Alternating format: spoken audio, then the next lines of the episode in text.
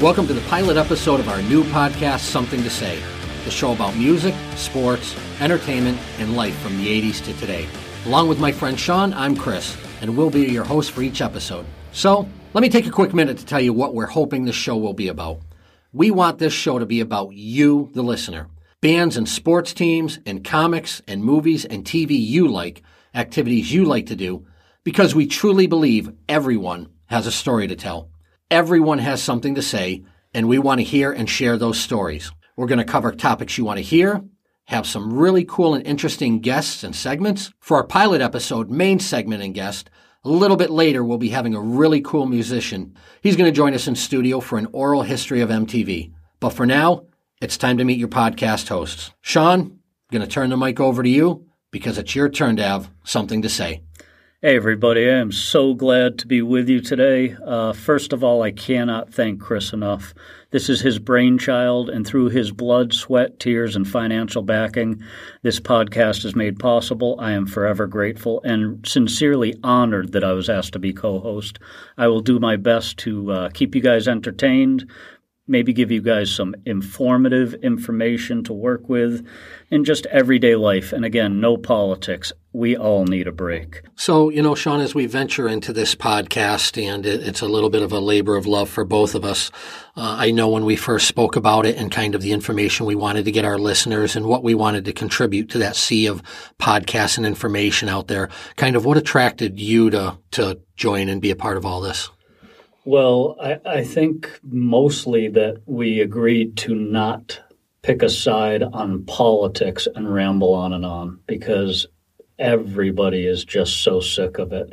We want this to be fun, but we want it to be informative. We want it to be entertaining. Uh, Chris and I have always had just kind of a, a natural flow uh, with our conversations. We can be you know, in our 20s, the last guy sitting on a bar stool because I was a comedian who had a show that night. He was a DJ who had a show that night. And our first drink didn't even hit till after midnight. So we'd be sitting there entertaining the bartenders and the wait staff, and they'd let us stay late. And it's not fake, it's not scripted. We just have this this flow. He's more like a brother than a friend, and we're just riffing and shooting the shit, hoping you folks find it interesting, hoping we can make you laugh, and hoping that you learn something as well. So usually a lot of our interactions late night would be I would finish DJing in a club and you, if you were not working there, would show up fairly intoxicated or be there intoxicated or it's the end of the night with a band. And like you said, we would hold court, whether it was magic, comedy, just shooting the shit with them. And there are, there are nights we stayed watching the sun come up at bars, two, three weekend nights all the time. Sure. And in our defense, I mean, other people started drinking at seven o'clock that night. And like I said, our first drink was after midnight. So, you know, it isn't like we were stumbling or slurring or passing out or anything. It's just our nighttime started five hours later than everyone else's, so it ended five hours later than everyone else's. And it was fun times. We weren't getting arrested. We weren't causing any problems. We were just having a shit ton of fun. Sure. And we're going to cover everything, like we said comedy, sports, music. You know, if you're stuck on an island, do you want to be able to watch as many comedy movies as possible or listen to as much music as you wanted to or watch as much sports as you wanted to? Yeah, a combination of everything. I mean, we both grew up in the 80s. We weren't born in the 80s. We those were our formative years. So it's going to be from then till today, and it's going to be some serious life subjects, some lighthearted takes on serious subjects, some serious takes on lighthearted subjects. It's just life in general with an entertainment spin put on it, and it's going to be, you know, from our youth in the 70s to current day material and everything in between. But we promise you, we're not going to bore the shit out of you with politics. Who are some of the coolest celebrities you've ever met? The coolest would be a, a guy by the name of John Pinette. Uh, not necessarily a household name, but most people from our generation would know who he was if I said he was the very overweight comedian who did his famous bit about the Chinese all you can eat buffet, where he said, You've been here for hour, you go now. what a sweetheart of a guy. And it couldn't have come at a better time because I had recently had a bad experience meeting a celebrity, and this guy was just the best. And I walked in kind of gun shy. I was a new stand up comic, I was opening two shows for him this night at a pretty big place in the area. And he immediately made me feel welcome and disarmed me he offered to sign any anything that I had without being arrogant like you must want my autograph. He saw that I had a CD in my hand and asked if it was something I wanted signed. Unfortunately, it was my opening music that I walk up to stage and had to find the sound guy. But that just gives you an idea of who he was. He knows that people are uncomfortable when they meet a celebrity. So we sat there for hours, did our first show, sat there for a long break, did our second show, and then sat there after. He was incredibly sweet. It was natural. It was not a put on. Super polite to the staff. Any of the fans that were allowed backstage, he was great. And our conversation was amazing. I was soaking up, loving every second of it. Had been a huge fan of his for years. And here's the kicker at the end of the night, he said to me, I paid your food bill. I paid your bar tab, and for those of you that know me, that's no small feat. And then he did he have a co-signer? he, he took a hundred dollar bill out of his wallet and forced it on me. And of course, I tried to deny, and he said, "Listen, you're going to insult me. I do really well. I know how much this club pays its opening acts, and I disagree with how low they pay you guys. I know how hard you work." And I thought you were excellent and you made the show better for me because you got the audience pumped up please accept this tip. And he gave me a hundred dollars cash out of his own wallet. And and just couldn't have been a kinder guy to everyone all night long, and I will always love him for that. Any uh, celebrity encounters in the sports world that stick out to you? Uh, kind of a outlier. And and if I could go back to the comedy thing, the other people that I've met who were super cool, I would have to say Jim Breuer one of the most agree. I, I met him as well. Coolest guys. I've talked about him on the podcast. Talked about him to friends. Absolutely love the guy. Worship him. Idol. Feel like we're around the same age. Like the same music. Love the same com- comedy stuff. Like we we would actually be friends if we happen to grow up in the same area. Um, so sports you know, I, have met a few here and there very briefly, nothing major to speak of, like Michael Jordan or Tom Brady or Wayne Gretzky or anything like that. But one of the guys that I did meet from the world of sports was a guy by the name of Will McDonough. Yes. He's a legendary journalist from the Boston area. His son is even more famous. His name is Sean McDonough, and he's a national broadcaster. And uh, Will McDonough, I met him when I was at the Pro Football Hall of Fame, and he approached me and my three friends that we were with. And what a really down to earth, cool guy who was just not full of himself at all, wanted to just shoot the shit with the fans, was curious what teams we liked, where we were from, but not in like a sales pitch kind of cocky way. type yeah, of way. And and it wasn't like it was just being superficial.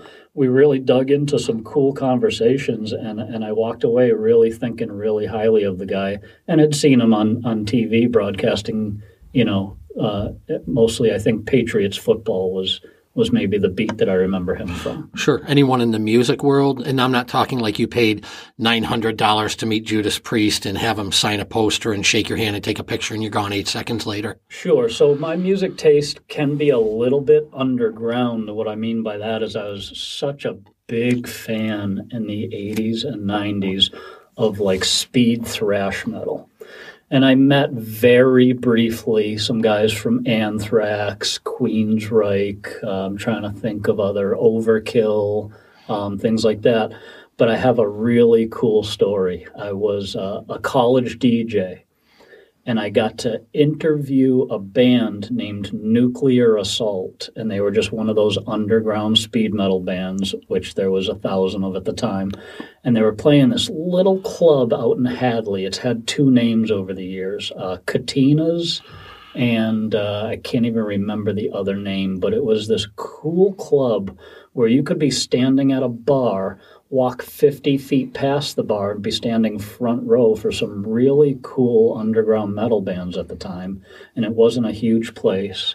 Um, the Vertex, I think, was the other. Yeah, yeah, yeah, yeah. And so Nuclear Assault was playing, and the bass player of the band was just kind of hanging out. And I struck up a conversation, asked if I could interview him for my college radio show. More than cool, more than welcoming. We ended up hanging out and spending like time together for most of the day because he was from out of town.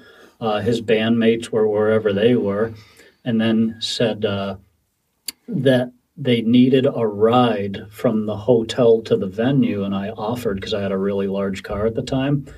And back in those days, Chris will, Chris will know what I'm talking about, and so will everyone else. Are everybody carried a baseball bat in their car for defense? yes, you know.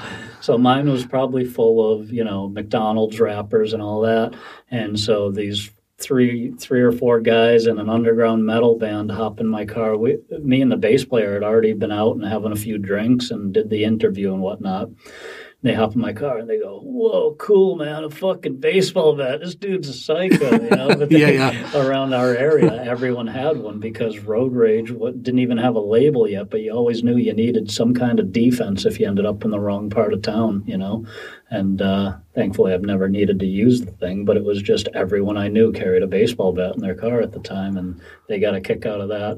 Anyways, I give them a ride to the show. They absolutely kicked ass. I couldn't tell you who they opened for that night at this point because I've seen hundreds and hundreds of thrash metal shows, always in the middle of the pit and just loving life. But uh, super cool guy. For me, it was you know meeting the Beatles, but to everyone else, they've never even heard of Nuclear Assault. But yeah, it, it was an awesome experience, and uh, it just let me know that not everybody in the entertainment field is an asshole. Yeah. So a couple quick hits for me in my early comedy career. One of my highlights was I got to open for Adam Sandler in New York City in Times Square. That's awesome. As well as years later, uh, be a little bit on set. Uh, background, no acting credentials, no SAG card for, unfortunately, what became his, his worst movie, Little Nicky.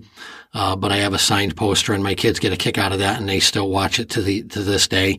Um, you know, as far as, nicest celebrity. Uh, when, when I've gone to the Super Bowl, they have this really cool thing called the Salute to Service Lounge, and they'll get a couple NFL stars who aren't in the big game. And they'll come and it will just be for service members. And my friend Jason, who's uh, former Air Force and, and active uh, at a federal base, he is able to get us in there. You're allowed to bring a guest, and they kind of do some Q and A, and they put on some food, and it's only for veterans. And cool. who I met and, and talked to, and was just one of the most down to earth, humble, signed any autographs, took any pictures, was Drew Brees from the New Orleans Saints. Nice, and that guy's legendary. He is. He was great. Um, as far as uh, musical acts, I, have met quite a few, but someone who just has, when you hear about that Southern hospitality and Southern charm, like looks you in the eye when they're talking, wants to know your life story and talk to you, uh, incredibly polite, is uh, country megastar Kenny Chesney. Nice just a great guy overall. And, and we're going to talk throughout the episodes and through our special guests uh, because we've just been in positions where we've been around kind of that. And I used to live in California and I was around it a bit and we've had some life experiences at, at concerts, at comedy shows and just in entertainment where we've been exposed to that maybe more than the average person. And we're going to have a lot of cool stories to share throughout our podcast. Yeah, man, I'm looking forward to it. And just, uh, as a footnote, I mean, Chris knows people I've met just from the stories that we share on a personal level. And I know that, uh, you know, I'm not going to ruin it and go into details, but I know that he had just a really cool experience also meeting the drummer from the Foo Fighters as well. Correct. And um, back to Humble, and again, it was back in their beginnings, but I was in a bar when there was only 20 people, and this band called Pearl Jam came out and played right through their entire album 10. And just obviously that was decades ago. And you know, from what I see in the media, they don't seem like they've changed a whole lot, but that was a, a, great humbling experience too to be around that much talent. Yeah, two things come to mind. You know, if you knew then what you know now about that band, and also, man, I'm jealous as fuck. Oh yeah, I'd be the guitarist now because he'd be dead. nice. All right, it's time for our next segment. And one of the advantages of not having Fortune 500 sponsors is we don't have people telling us what we can or cannot say. And if nothing else, the world is lacking a little bit of truth these days. So we have a new segment that is going to be hosted by Shaughn, and it's called In Your Face. What he's going to be able to do is pick any topic he chooses and have a rant for as long as he would like about it. I'm never going to know the subject until he starts talking live on air. I'm not going to interrupt him, and I'm going to turn it over to Shaughn. All right, for this episode's In Your Face, the subject is grown adults making a big deal about their own birthday. After the age of 21, you only get a party on round numbers. That's 30, 40, 50, etc. It's okay if you want to go out for a few drinks on your birthday with close friends, that's cool. But don't overblow it into something special, because it ain't. Also, you don't get a birthday month. You don't get a birthday week. You don't even get a birthday weekend. You get a birthday. Now, when you do meet out with your friends, don't get the beads or the silly hats or anything with blinking lights on it and crap like that. Okay? You're 37 years old, Lisa, so calm the fuck down. Under no circumstances is it ever, and I mean ever, okay to wish yourself a happy birthday. Social media, texting, email, or the random announcement at work. And this also includes crowbarring it into every conversation that day. Like when a coworker asks to borrow your stapler, and your response is, Really, Steve? On my birthday? Ha ha ha. Yeah, when you're in line at the grocery store and you're at the register and there's a big crowd of people around and you're looking at two flavors of gum trying to decide which one, and you loudly claim, Ah, oh, what the hell, I'll get them both. After all, it's my birthday, and everyone within 14 square miles can hear you. All you're doing is fishing for happy birthdays, and you fucking know it. And back to the social media thing. Don't try to disguise it as something else, like a picture of dark clouds behind you as you take 19 selfies waiting for the one you think looks good enough. And then you add the message figures it's probably going to rain on my birthday. What you're really doing is asking 278 people you barely know who have never sent you a card your entire life to wish you a happy birthday in the comments section. Now your life has meaning, doesn't it? And then around midday, as the messages slow down, you add the pic of you and your kid or the pic of you and your spouse. Oh, look what so and so got me, or look what so and so did for me on my birthday. And now the oops, almost forgot happy birthday messages come rolling in and then the next day, a handful trickle in saying, Hey, happy belated. Yeah, okay. You got 317 people wishing you a happy birthday, don't you, Travis? Guess what? You're 43 years old, and not one of those 317 people actually remembered it was your birthday until after a computer told them it was. Oh, and if you're that extra special kind of douchebag, you'll make sure to thank each and every one of them individually by name in the comments section. All of this is meant to be funny and lighthearted, so please, if I've offended you in any way, address all hate mail to you can't take a joke at gofuckyourself.com.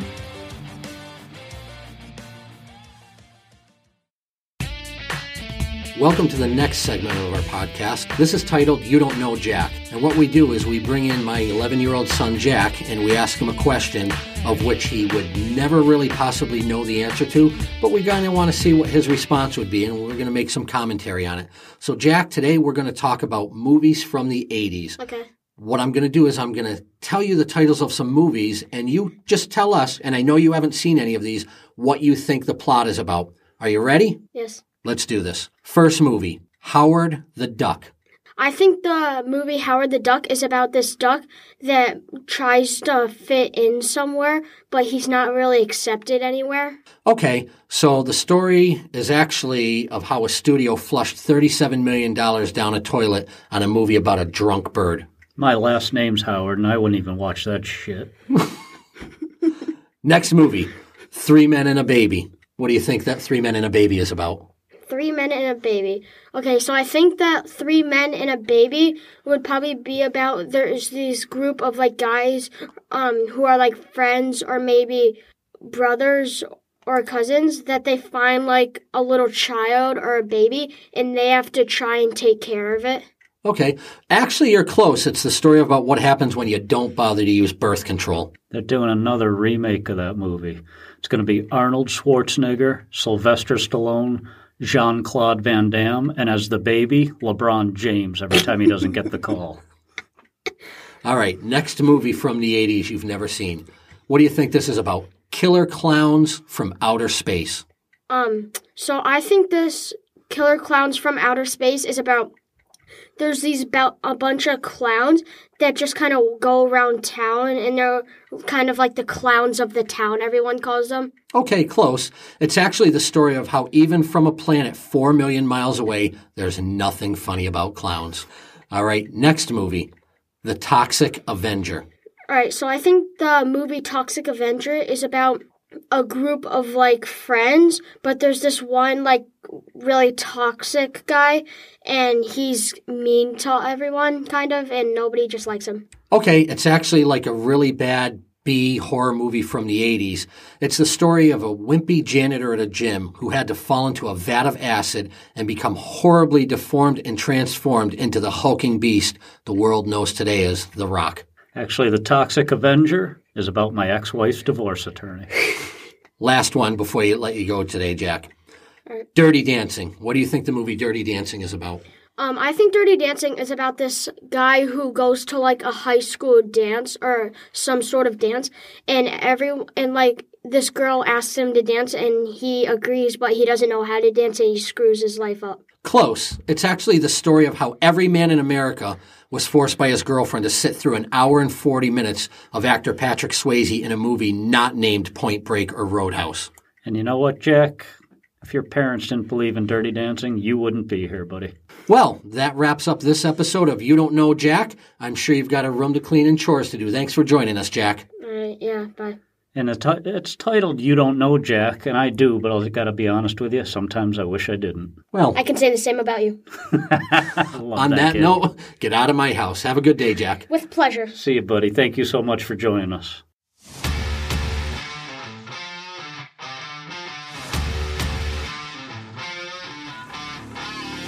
All right, and welcome back. It's time for our featured segment. We've been working on for you guys a long time on this. We're really excited.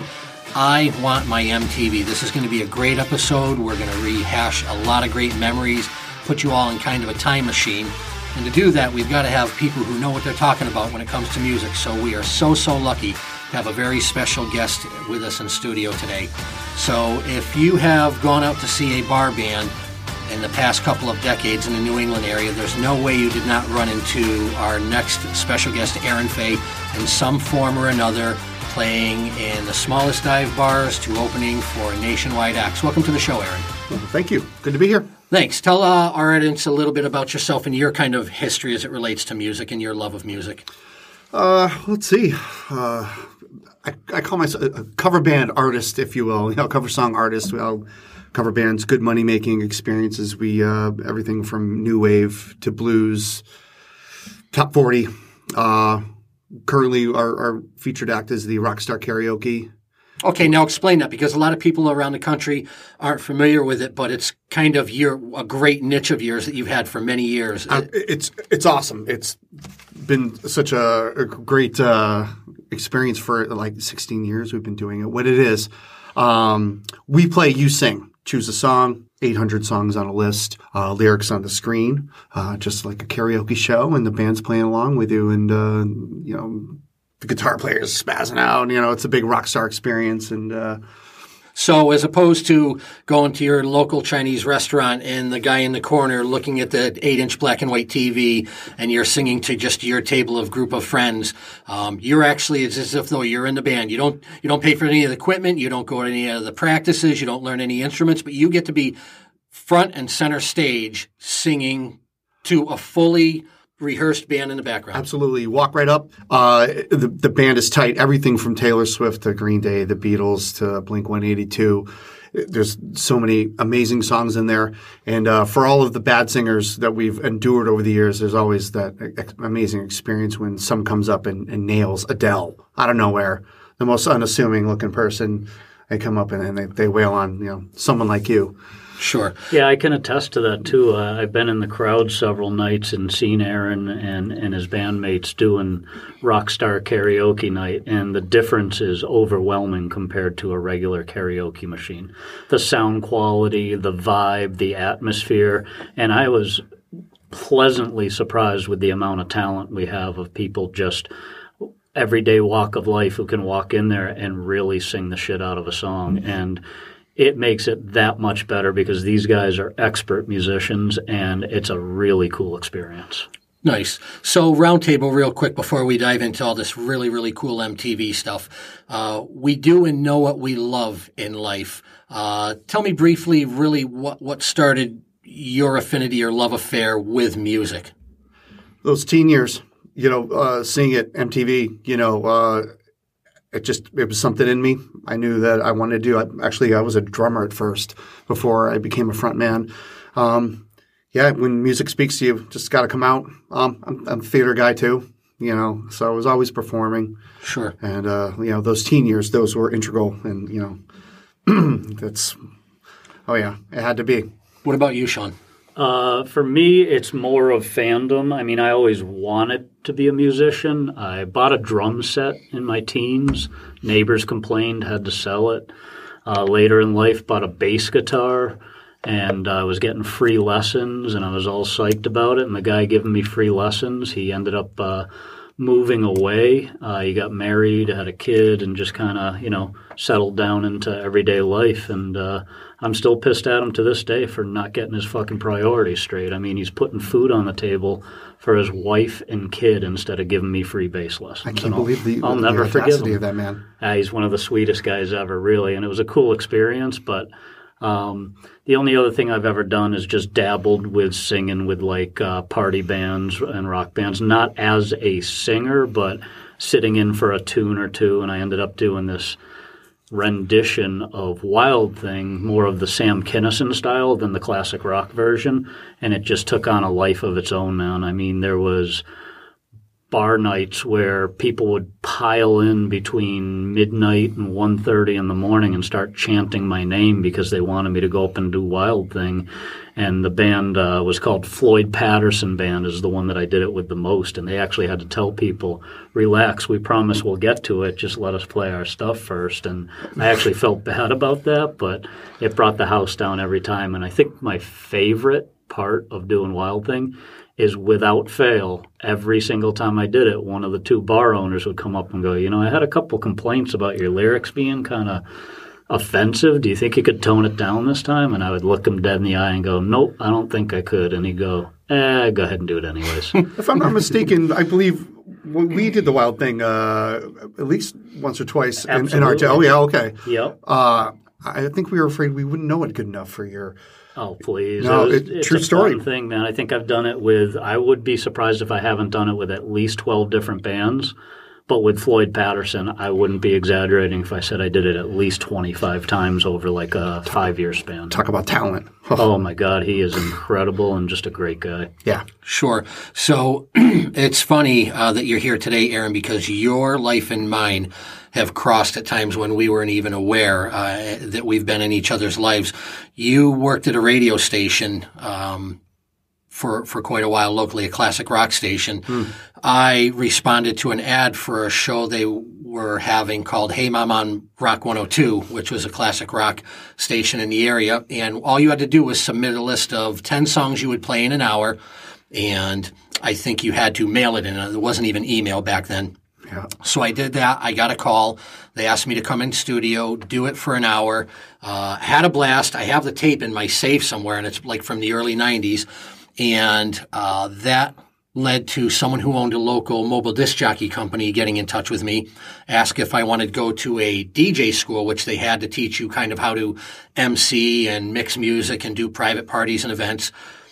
And that started a 20, almost 25 year career as a professional mobile and club disc jockey. So our paths always crossed in the bars and things like that. I always remember growing up to classic rock, helping my dad around the house, uh, doing things in the yard. And it's, it's just always been like, I can never be around the house without music playing in the background. All it, it's, it's constant. It's just, it, it just has a special meaning to me. And, and being also a musician like yourself, Aaron, uh, you know, you kind of have to have an appreciation for, for everything. You might not leave here and listen to Adele or Taylor Swift.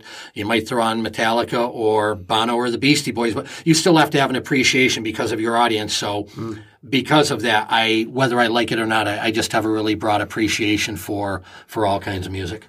I'm with you on that. Um, even in silence, there's music in my head, you know, and, uh, and I always tell anyone who wants to play music for a living, you know, being in a cover band or this, that, and the other, or even writing your own songs, you should listen to everything.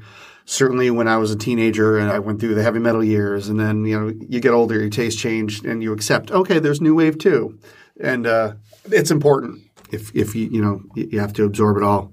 You know? Sure. Yeah, and and with them talking about their lives intertwining, I wanted to interject and say that's pretty much how I met both these guys, mm. and uh, we've been friends for decades ever since. And uh, before you get the wrong idea about the three of us uh, meeting in bars, all three of us were actually working when we met. Certainly, I'm not yes. going to lie to you. I've spent many a night proving how Irish I am and bellying up to the bar and sitting on a stool for too many hours.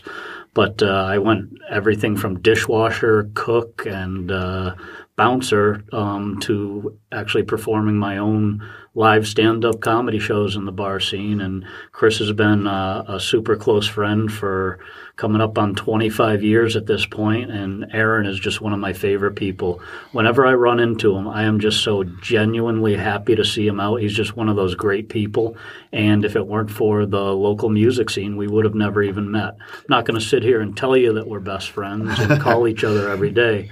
But I will tell you, he's one of those handful of people that I'm genuinely happy, and I want to thank him for spending time with us today.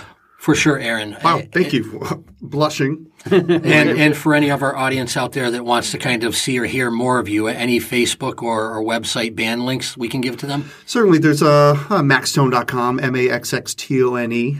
Uh, there's the Facebook as well. Uh, I, I share a lot of music from the past 30 years on my. Uh, I, I, made a music page, you know, the Cool. notorious Aaron Fay. Nice. Uh, just old, you know, we're talking stuff from early in like 30 years ago when we met back at that local bar. Sure. You know, that era. And at, what people don't know is that's the only place we could network back then. You know, you when I wanted to sing in bands, I had to go to bars to meet musicians. Floyd Patterson being one of them. They used to sneak me into a, an open mic. You know, I was 17 years old, summer of '89. You know, Yeah, and there was no smartphones. The internet was barely a thing yet, and so cassette demos and we used to you know, wait for uh, some uh, local newspaper type thing called the Valley Advocate, Which is part of an a natu- advertising thing. national. That's right. And uh, just to know who was going to be playing on Saturday night instead of just pulling a phone out of our pocket and having the right answer in 14 seconds, you know. Oh yeah. But I wouldn't, I wouldn't give it up for anything, man. Those were some fun times and a lot simpler. And, Innocent. you know. yeah. Coming of age. And we actually paid attention to the band instead of staring straight down and scrolling. Oh yeah. Annoying, but people who do that shouldn't get too close to when I'm performing. I, I've, I've literally reached down and, you know, I- I'd be on the chicken box stage on Nantucket, 500 people in the room, places going bonkers. There's that one girl in an argument with her boyfriend, texting him, and I'm like, you know, and I ran. And I reach down and scribble on her phone. We've taken phones, we've we've taken girls' phones, taken our own pictures, send that to your boyfriend, you know. It's- That's come my. on, wi- pay That's why my wife's not allowed at your shows anymore. I love the uh, handful of artists that actually uh, confiscate all cell phones That's at every great. shows now, That's and, great. and it's on a pretty large scale, and they've had some success with it. But yeah, man, what, you're never going to get that moment back. Why don't you enjoy it and then use your phone before and after you're there? Be in the now. So, you know, by the time this um, broadcasts or someone's listening to it a year from now. Uh, something that was a little disturbing to me that I read last Saturday. Uh, Live Nation and Ticketmaster, the behemoths who run the ticketing industry, are spending these months during uh, COVID to completely change their app. And so anyone who who goes to a lot of concerts and events like we do know more and more you're seeing you will not be mailed a ticket your phone will be your entry and there's a barcode and everything like that. Here's the change they're making they expect to have in place by February 2021, according to Reuters and New York Post to report. They're going to have a section on your app where your ticket, which is on your phone, will not become activated. It'll just be a clear screen. It will not be activated until you submit a negative COVID test within 72 hours of attending the concert. And that's going to be for every event, for every ticket they sell. What do you guys think about that? I am not surprised. Uh, I actually hadn't heard that. So as you were coming out of your mouth, this is my face. What? Uh, I am not surprised.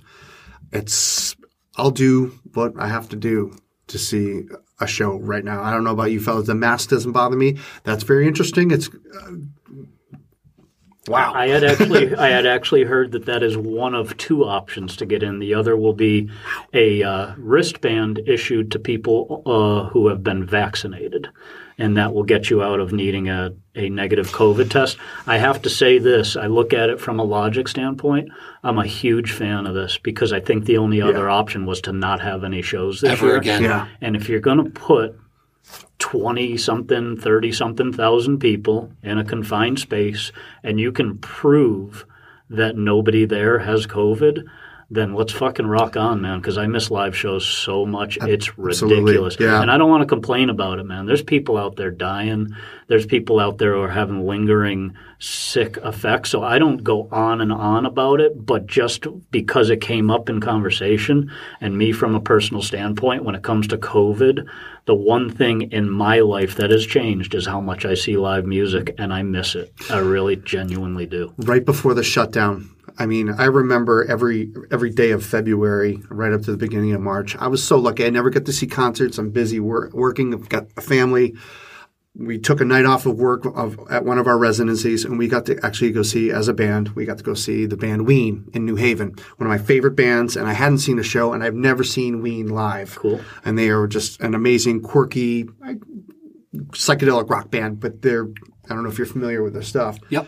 But I'll never forget. And I'm so glad that the last show I got to see was my favorite band.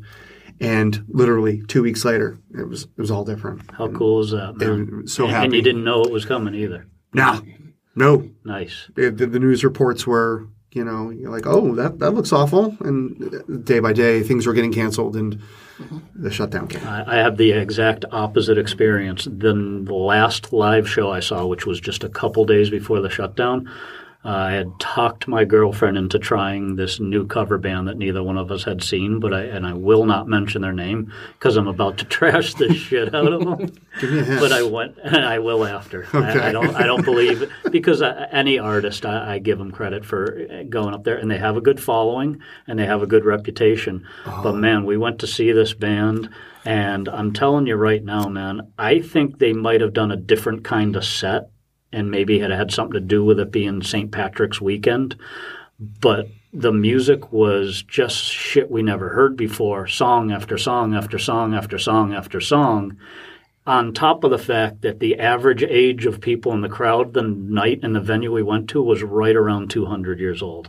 So it was just one of those nights where we didn't know the world was going to be shut down two days later for, I don't know, 10 months to two years.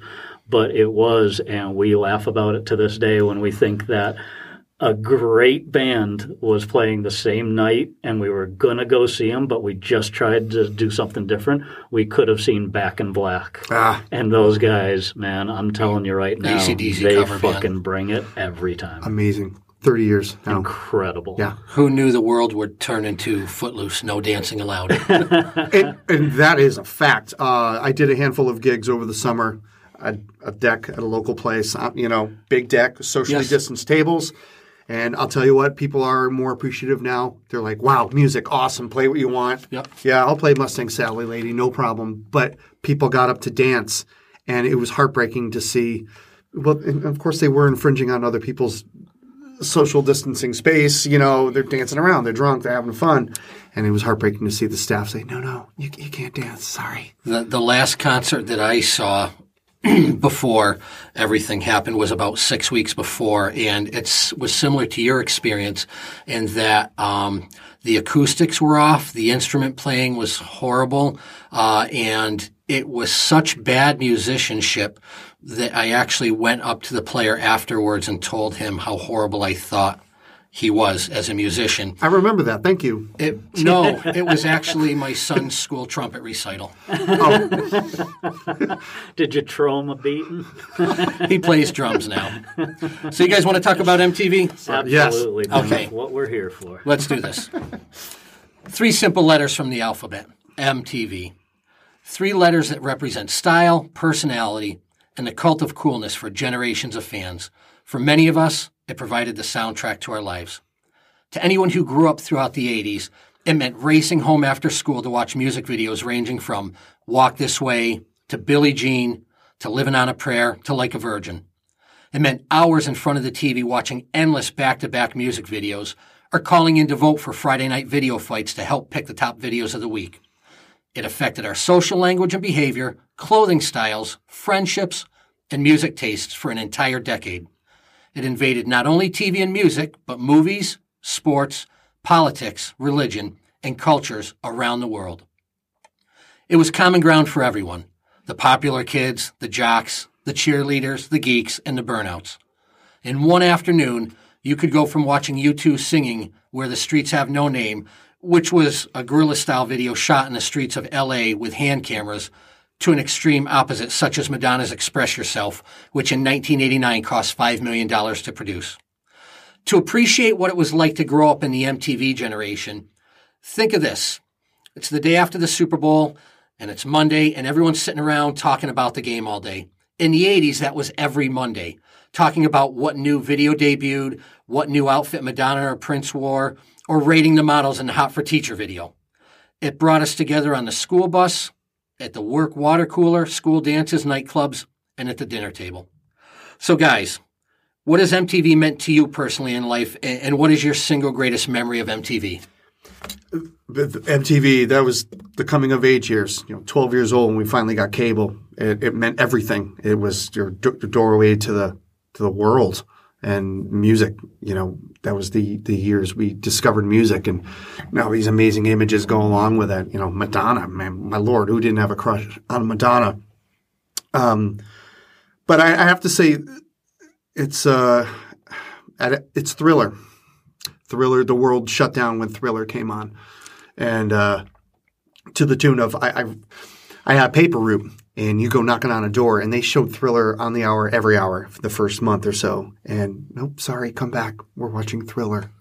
To collect paper money. To collect paper money and i'm like well i'd seen thriller 30 times at this point. I was good. It was a sunday afternoon and but the world shut down when that when that came out. And i'd have to say of all the amazing moments that's the one that really stuck out the most. That's a cool choice because that's not really my genre when it comes to music, but I was fascinated by the video. Yeah. I mean, it, that's one of the coolest things about MTV. You know? Yeah, yeah, and we're going to go over a lot of that later too, so it's cool you brought that up. What about you, Shaughn? Uh, what it meant to me personally really was hours and hours of entertainment. When I was alone, I wasn't lonely, you know, and uh, it's kind of when you form your views of – what's cool or what you like or maybe what you want to try to be. Um, and also just fun. You know what I mean? Uh, from my mid teens to my mid 20s, it was all videos with a handful of shows. And uh, what really, really uh, was a huge part of my life musically from the MTV years was hair metal because the look and the image was as important, if not more, than the music. And unfortunately, that shouldn't be, but it is what it is. And uh, I love shows like Beavis and Butthead and Jackass coming out of MTV. Just hours of entertainment. Really, uh, in a way, influenced my comedy. Um, and then you also asked, what's the single greatest moment for me? Two words: Headbangers Ball. I was obsessed. I, am I'm, I'm a lifelong metalhead. I don't hide that. I've given all genres of music a chance. I do like a little bit of this and a little bit of that, but almost all of my taste tends to lead towards hard rock and heavy metal. And it, it, it came to a point where I was taking a VCR and recording every episode of Headbangers Ball. And then I bought an adapter cord and a second VCR, and I took just the songs that I liked and made master tapes. And I have somewhere in storage VCR tapes with hours upon hours of heavy metal videos. And some of them are mainstream shit that everybody knows, and some of them are very obscure and may have only aired once on MTV. And I would love to dig those out someday when I have time and go through them and just relive those memories. But yeah, for me, the, the single greatest thing to come out of it personally would be Headbangers Ball. We're going to talk a lot about people whose careers it can make or break. Um, but let's talk for a moment about established acts who were already selling out stadiums and world tours. You know, there were many already popular, well known bands that had large fan bases before MTV even existed. Some examples uh, amongst many are Aerosmith, Van Halen, Kiss, Tom Petty, Rolling Stones, The Who, Bruce Springsteen, that didn't necessarily need the exposure as much as the newer bands, how do you feel MTV hurt or helped their careers, or or the thought that they kind of had to jump on the bandwagon? Um, what do you think it did for already established bands? Uh, for me, I mean, it it can help um, more than it can hurt because when it comes to being in entertainment, exposure is the name of the game, and it became one more way to get music out there one more way to be heard and now seen. Uh, people could be drawn to you now based on your image instead of just how you sounded on the radio. And so it can only help, and uh, the cream of the crop would rise to the top uh, based off of exposure because, yeah, getting a video on MTV is going to get you heard, but if it's crap, you're not going to sustain. If it's great, it's just going to make you that much more liked, and then you're going to sell more albums. You're going to have more people buying tickets. You're going to sell more merchandise, and then they're going to be waiting for your next album. So it's really just, it's basically like the radio on steroids. Agreed. Uh, what was cool is that people don't realize is that well, for in the '70s, rock bands were making promotional videos. You, know, see Led Zeppelin, Boston, Fleetwood Mac, all these amazing '70s, what you would call classic rock bands, but they didn't have a medium or a ways like VCR uh, wasn't really a household thing in the late 70s. You know, it would cost a zillion dollars, you know, to get a tape when you did.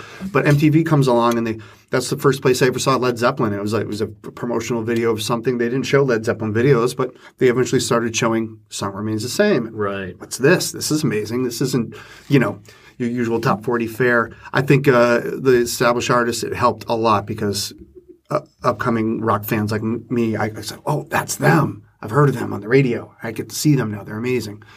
Right. And, uh, and it reaches middle America and maybe, you know, people who are casual fans. Um, you know, a lot of bands have these established niches that they're popular in, and MTV would help them become more mainstream just mm. from the same music because now people who wouldn't have given that a listen are just fascinated by music videos and they'll sit through a bunch and it kind of grew on them. So, you know, we got a bunch of great behind the scenes information and research on the show. And, and I think a lot of you out there are going to learn stuff you never knew about its humble beginnings and how it almost went broke and, and who saved it and who caused some seismic shifts in, in the station uh, as a television broadcast medium. So ask you guys, you know, we know when MTV came out in 1981, but if you had to kind of look back at everything before, say, 1980, any type of musical influence in what the music world looked like, and this is purely just shot in the dark guess, who or what do you two feel possibly inspired the creation of MTV? Inspired the creation of it? I have never really even thought of that. Um, I know you mentioned 1981 for when MTV became a thing, but I don't even think it was available where I lived until probably around 84 would be my guess. Correct. Somewhere in that range. I actually remember this really cool girl at the time, woman now that I went to high school with, um, coming up to me, and she kind of had a little bit of a punk hairdo, and she seemed like she was just, you know, on you know the outskirts of mainstream society. A good friend, we always got along, and she knew that I was into music, and she told me about MTV the day it was going to premiere and that she watched it and loved it. And I think on day two, I became hooked just based off of her recommendation from the mid 80s. But uh, who would have, what would have inspired the creation of it? Uh, I've never thought of it, and I really can't even think of, of what might, what may have. Well, I, I think it was it was bound to happen. I think uh, mainstream society it, they were just clamoring for it, and I, it's a great way to a sell music, sell the artist, sell clothes, sell anything. And they, let's face it, that's what they were doing. We bought it, and gladly because it was awesome. How Here I- many, here I how go. many people, how many girls in high school in the mid 80s dressed like Madonna? Absolutely. Not enough. is Not enough. Yeah, That's a good, good way to put it. But I just think it was it was just bound it was bound to happen. It had to happen. Sure. And uh, oh yeah, for we got cable TV, and that was that was then Continental Cablevision was our Yes. local the local, but they were drilling in the streets, and when they were drilling closer to your street, you knew it was coming. It was coming. and they they finally got to your street, and you're like, cable today? They're like, no, we have to wire it. I, I think I'd have to look back at the friends I had growing up during your formative years, like 10 to 15, how many of them were friends and how many I, were u- I was using just to get to go to their house to watch MTV. Absolutely, you have an Atari, you have uh, MTV. Great, this is amazing. And you yes, men- please. You mentioned the influence on how people dressed and looked. I mean, uh, I wasn't the only guy who permed my mullet in the 80s. and thank you, John Bon Jovi, for that. He's a good man. So, to go back to the very beginning of what became MTV, we actually have to time hop to the 60s and 70s. The Beatles had used music videos to promote their records starting in the mid 60s, like you were talking about Led Zeppelin. The creative use of music videos within their 1964 film A Hard Day's Night, particularly the performance of the song Can't Buy Me Love, actually led MTV later to honor the film's director Richard Lester with an award for basically inventing the music video. Jump forward to 1974, Gary Van Haas, vice president of Televak Corporation, introduced a concept to distribute a music video channel to record stores across the United States. So you go in record store and there's there's a promotional video playing that's supposed to be just for the label, but hey, maybe it will keep people's interest in the store Cool. and he promoted the channel. It was called Music Video TV to distributors and retailers in May 1974 in a big ad he took out on Billboard. The channel featured video disc jockeys, signed a deal with U.S. Cable in 1978 to expand its audience from retail to cable television. It tanked, and the service was no longer even active by the time MTV launched in 1981. Fast forward to 1977, Warner Cable, which was a division of Warner Communication and a precursor to the Warner Amex Satellite Entertainment Group and Amex, yes, your credit card, American Express. They launched the first two-way interactive cable television system named Cubed, Q-U-B-E, E, in Columbus, Ohio. The QUBE system offered many specialized channels. One of these specialized channels was something called Sight on Sound, a music channel that featured concert footage and music oriented television programs. With this interactive QUBE service, viewers could vote for their favorite song and artist. These events all build up to what happened next, and I'm going to tell you right away you and most of our audience are going to get this answer wrong, but I'm going to ask it anyways.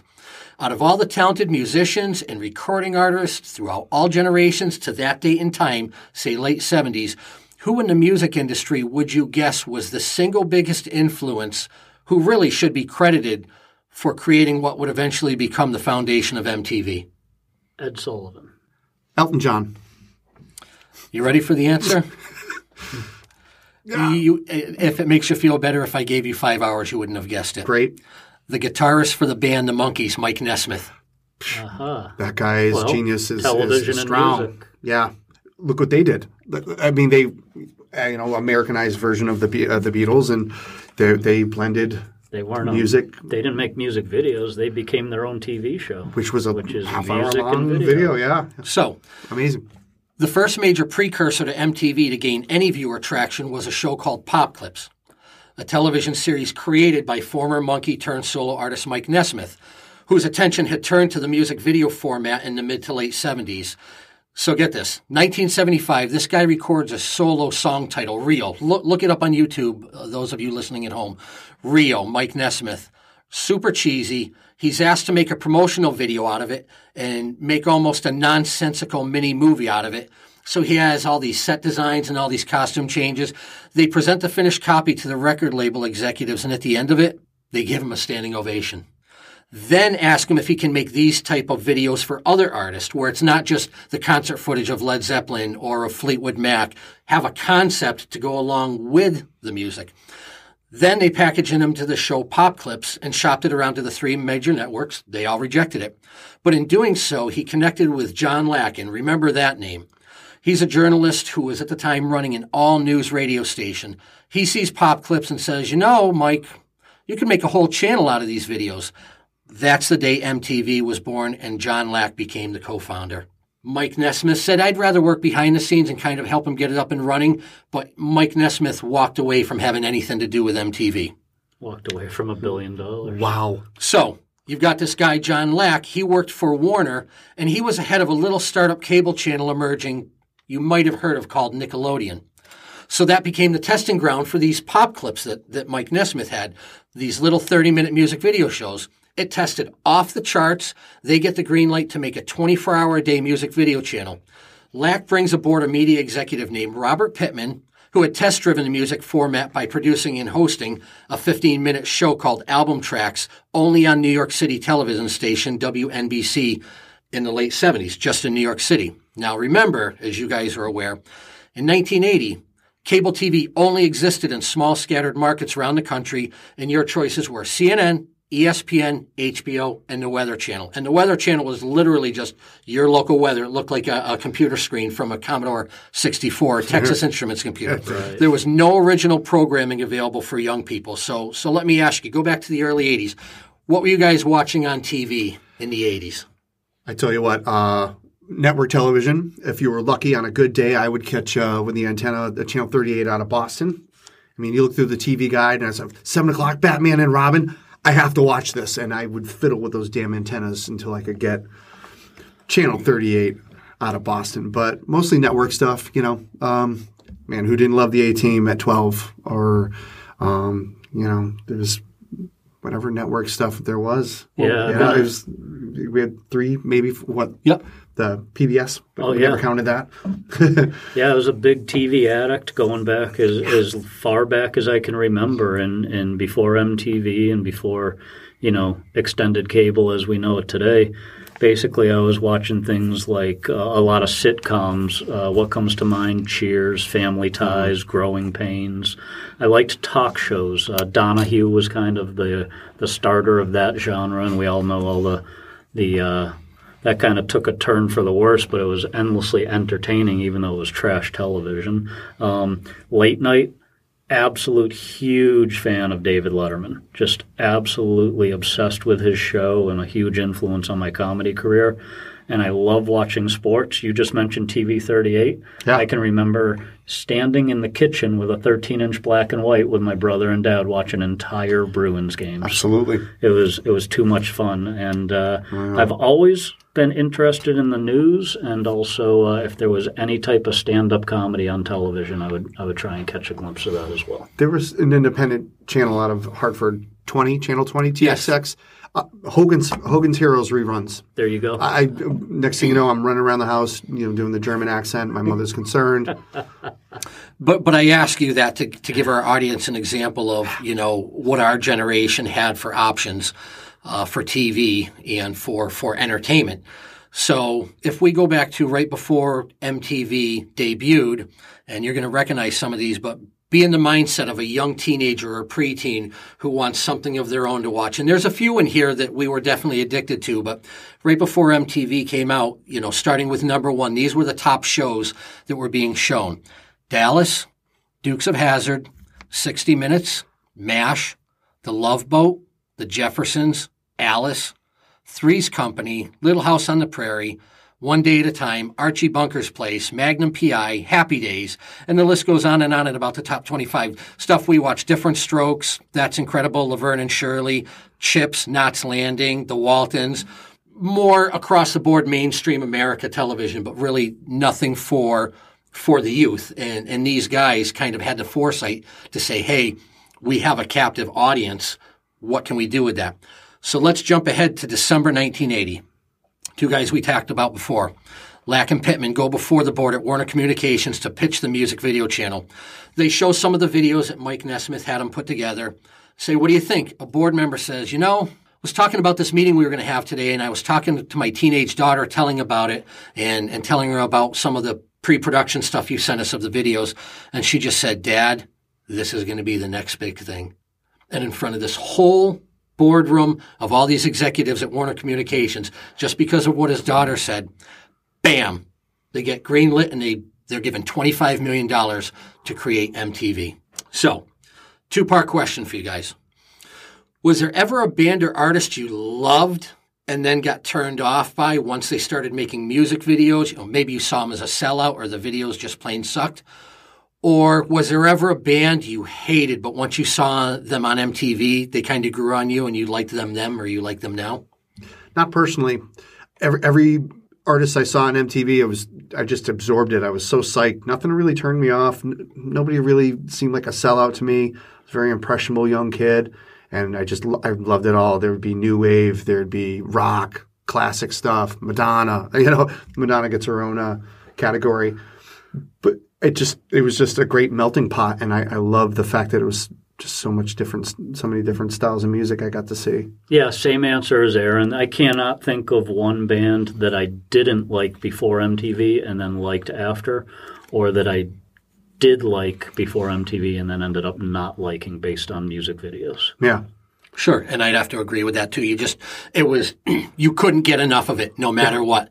It was worth sitting through maybe you didn't like Simply Red, but you knew Van Halen was on next. Like you, you just, it was worth sitting through everything.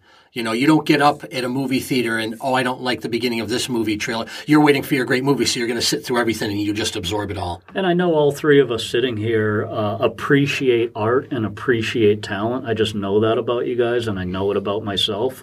So perhaps I don't like a song, but I found something cool in the video like you said earlier, I spent hours uh, at the VCR at the go, re- ready, to, you know, play and record. And um, we talk about a video that I just didn't like. Tom Petty, don't come around here no more. I when you know, thirteen year old Aaron didn't like. It. I don't know. The song didn't appeal to me, and it was a strange concept video that I as I see now. It's brilliant. You know, it's great, and it's a great song. Just didn't wasn't not my cup of tea. But uh, Tom Petty's uh, "Don't Come Around Here No More" was one I left the room for. You know, yeah, it had a creepy vibe to it for real. A little bit. But now it's oh yeah, that's good. Yeah, very artistic. very. So to get back to it, they greenlight them. They give them twenty five million dollars. Uh, the only caveat is you have eight months. We want you up and running by August first, nineteen eighty one. So the name of the channel is not even MTV yet. It's actually Warner Amex Satellite Entertainment Company. One of the co-founders wanted the name to be TV One, and some other ideas banged around the office were Around the Clock Rock, Audio Box, Music First, Rock Box, and TVM. A statistics staffer of all just was listening to them spitball one day and says, "Hey, wouldn't MTV sound much better than TVM?" And it kind of caught on. And even then, nobody liked the name until the artwork was created and the iconic MTV logo was born. So if you remember when they plant the flag, and we'll talk mm about that first broadcast, uh-huh. and the flag of MTV turns a bunch of different colors, they had gone to an advertising company and they came up with three or four different types of logos for them. And, and they said, well, MTV, we're always in motion, we're always moving. We'll use them all. And that's what created their logo and all the different logos. Very cool. That is cool. So now, they have a name, they have a show, they have a channel, and a logo. What's next? They need on air talent to present these videos. I'm going to read for you word for word the exact ad as it ran in the papers looking for VJs. Warner Amex Satellite Entertainment Company is looking for five video DJs to host MTV. The music channel, WSEC's innovative new 24 a day network that features video records, live concerts, music news, interviews, and more. Seeking radio personalities, actors, and actresses with good knowledge of popular music and a contemporary look. Resumes, three quarter inch video cassette, audio tape, and pictures to MTV auditions, New York, New York. So, Knock this one out of the park. Who are the original five MTV VJs? J.J. Jackson, Martha Quinn, Alan Hunter, Goodman, Mark Goodman, and Nina Blackwood. Who was your favorite in the his, in the history overall? All day long, Martha Quinn, Girl Next Door. I crushing on on her to this day. Forget about it. I, I loved them all. They had, they all brought something to the table. Great personalities, great Yeah. broadcasting voices. Always kept it interesting. Every guy on the planet felt like they were the only one who had a crush on Martha Quinn, and Sure. and they thought it was a secret, and yet everyone else felt the same way. I've heard it talked about on talk shows. I've heard it talked about on poor woman. comedy shows, and and it's become part of pop culture. But really, all five of them were awesome. I love Triple J with the you know. J.J. Jackson was cool. yeah, and I, all of them really uh, brought something special to the table, and and I and I, I I liked the news segments as much as the music segments. I'm just a, a sucker for information, and I love to be entertained, and I also like to learn. MTV News. Oh yeah, uh, was that New Year's Day that year when we learned Rick Allen from Def Leppard lost his arm? Right. like those, that was solemn news. Kurt Loder had to tell me that morning, and it was it, astounding. Holy, holy crap! This happened to one of our beloved. Iconic Yeah, bands. I had one really big moment that sticks with me from MTV News. Um, I had gone to a concert and then saw a court case in Springfield, Massachusetts about the concert I was at. and the short version is the lead singer of Skid Row, who had opened for Aerosmith that night, somebody threw a glass bottle and hit him, and he picked it up and whipped a fastball where, at what he thought was the guy who threw it, and it hit a teenage girl in the face. Yeah. And uh, he was in court for that, and I just remember like, whoa, man! I was at, the, I was at that show. show. We didn't even know each other, and I was at that show. Right. I, I was working at a uh, local restaurant, a Friendly's franchise, and I knew a cop that uh, had an in with the booking officer. He got me a copy of the arrest report. I made copies of that, went to the mall, and sold them two for a buck. made like sixty bucks that day. you should have been in court the next day too. Yeah, I know. Yeah, I remember that. Oh, yeah. Yeah. It was a good concert. Not gonna lie. So now we, we fast forward to broadcast day. It's Saturday, August 1st, 1981, the, the official birth of MTV. It's 12.01 a.m. Eastern Standard Time. It's officially launched with the words, Ladies and gentlemen, rock and roll, which was spoken and voiced over by the co-founder John Lack and played over footage of the first space shuttle launch countdown of Columbia. Reason being, they were pretty broke with all their production costs. Um, and I learned in researching this that any footage of NASA is in the public domain. So you can take and do anything you want with it, any audio visual. So they used that and just did the moon landing and they, they implemented their flag over it. That was free advertising for them Very cool. and they used footage of the launch of the Apollo 11. Now, get this. It wasn't even being broadcast in New York City because they wouldn't even get cable for almost another two years. so the entire staff, everyone who worked for MTV, the owners, the VJs, they had to take school buses to Fort Lee, New Jersey, go to the basement of a restaurant. They get there and it's full of elderly people still out having dinner. They had to go downstairs to one of the only places within driving range that had cable lineup. It's now now picture this, guys. It's a birth of maybe one of the most recognizable channels in the history of television. The entire upstairs is filled with blue hairs eating, and they're all crammed in a basement. They even had to bring in a TV and watch it on like one of those old AV carts like you would watch in school. and I love it. three, two, one. What's the first video that gets aired on MTV? Buggles. Video killed the radio star. It I mean, starts. if my memory serves me correct. It starts. It plays. then the signal goes. Perfect. Oops. They're all in the basement, and and it comes back. Um, but video killed the radio star by the Buggles. And if you look at interviews with Alan Hunter. Uh, Martha Quinn, they say to this day that still gives them chills. Mark Goodman said when, when it started playing, he started tearing up uh, just watching that because in the room, you just, they knew. All right, it looks like uh, we're just about out of time for this episode. We still have a lot more MTV stuff to talk about. Aaron, can you come back and talk to us again? I'd love to. All right, you guys, that's going to wrap it up for our pilot episode of Something Two Say. Thank you so much to you, the listeners, for being a part of this with us. We've got so much more great MTV stories to tell you guys. Make sure you come back to our next episode. Find out some really cool stuff like how David Bowie and Eddie Van Halen saved Michael Jackson's career. Find out how Pete Townshend and Mick Jagger kept MTV from going broke. find out what the top videos of the 80s were and what the first true reality TV show was. All that and comedy, music, sports, and everything you guys want to hear about life here on Something Two Say.